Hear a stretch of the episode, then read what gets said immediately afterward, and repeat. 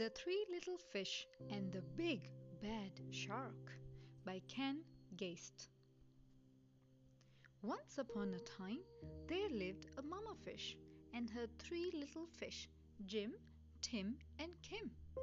It is now time, said the mama, for each of you to make a home in the deep blue sea. So off they went. The first little fish, named Jim, swam away and met a seahorse playing in some seaweed. Can I have some of the seaweed so I can build a house?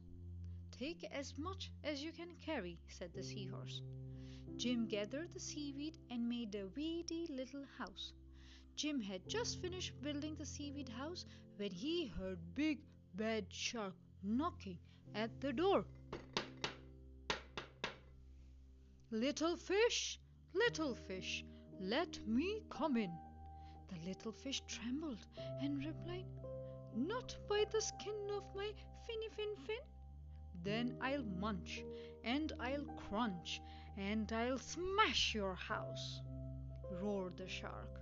So the big bad shark munched and he crunched and he ate up every bit of the seaweed house. And Jim swam away just in time. Soon Jim found his brother Tim and said, Don't worry, Jim, we fish stick together. You can help me build a sandy little house. Jim and Tim had just started to relax in the sandy little house when the big bad shark came knocking at the door. Little fish, little fish, let me come in. To which the brave little fish replied, Not by the skin of my finny fin fin. Then I will munch, and I'll crunch, and I'll smash your house, roared the shark. So the big bad shark munched and he crunched until he got a sandy mouthful and the house crumbled. Jim and Tim swam and swam until they reached their sister Kim. Kim was setting up her house in an old wooden ship. The big bad shark destroyed our houses. Don't worry, you can live with me, said Kim. And they did.